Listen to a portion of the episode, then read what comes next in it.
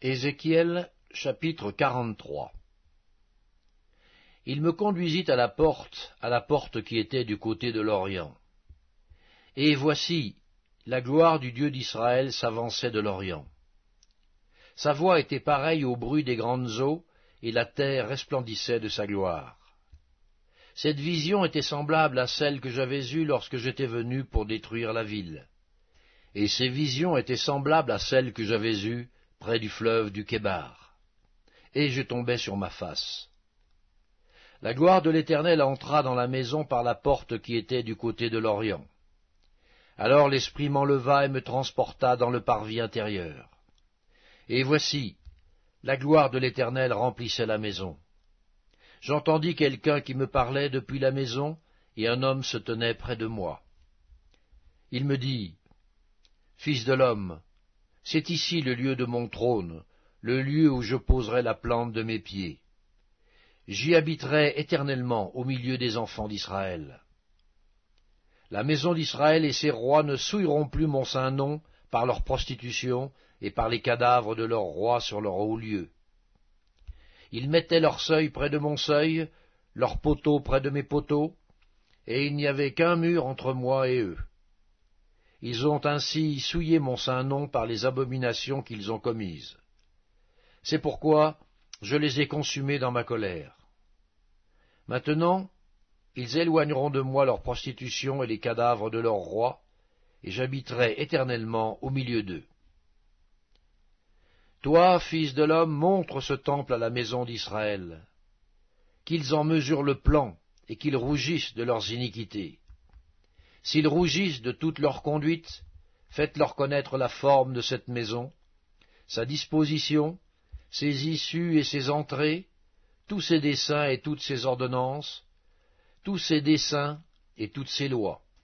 Mets-en la description sous leurs yeux, afin qu'ils gardent tous ses desseins et toutes ses ordonnances, et qu'ils s'y conforment dans l'exécution. Telle est la loi de la maison. Sur le sommet de la montagne, tout l'espace qu'elle doit occuper est très saint. Voilà donc la loi de la maison. Voici les mesures de l'autel, d'après les coudées dont chacune était d'un palme plus longue que la coudée ordinaire. La base avait une coudée de hauteur et une coudée de largeur, et le rebord qui terminait son contour avait un empan de largeur. C'était le support de l'autel. Depuis la base sur le sol jusqu'à l'encadrement inférieur, il y avait deux coudées et une coudée de largeur. Et depuis le petit jusqu'au grand encadrement, il y avait quatre coudées et une coudée de largeur. L'autel avait quatre coudées, et quatre cornes s'élevaient de l'autel. L'autel avait douze coudées de longueur, douze coudées de largeur, et formait un carré par ses quatre côtés. L'encadrement avait quatorze coudées de longueur sur quatorze coudées de largeur à ses quatre côtés. Le rebord qui terminait son contour avait une demi-coudée. La base avait une coudée tout autour, et les degrés étaient tournés vers l'Orient. Il me dit, Fils de l'homme, ainsi parle le Seigneur l'Éternel.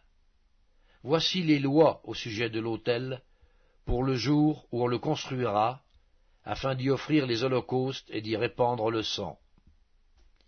Tu donneras aux sacrificateurs, aux Lévites, qui sont de la postérité de Tsadok, et qui s'approchent de moi pour me servir, dit le Seigneur l'Éternel, un jeune taureau pour le sacrifice d'expiation.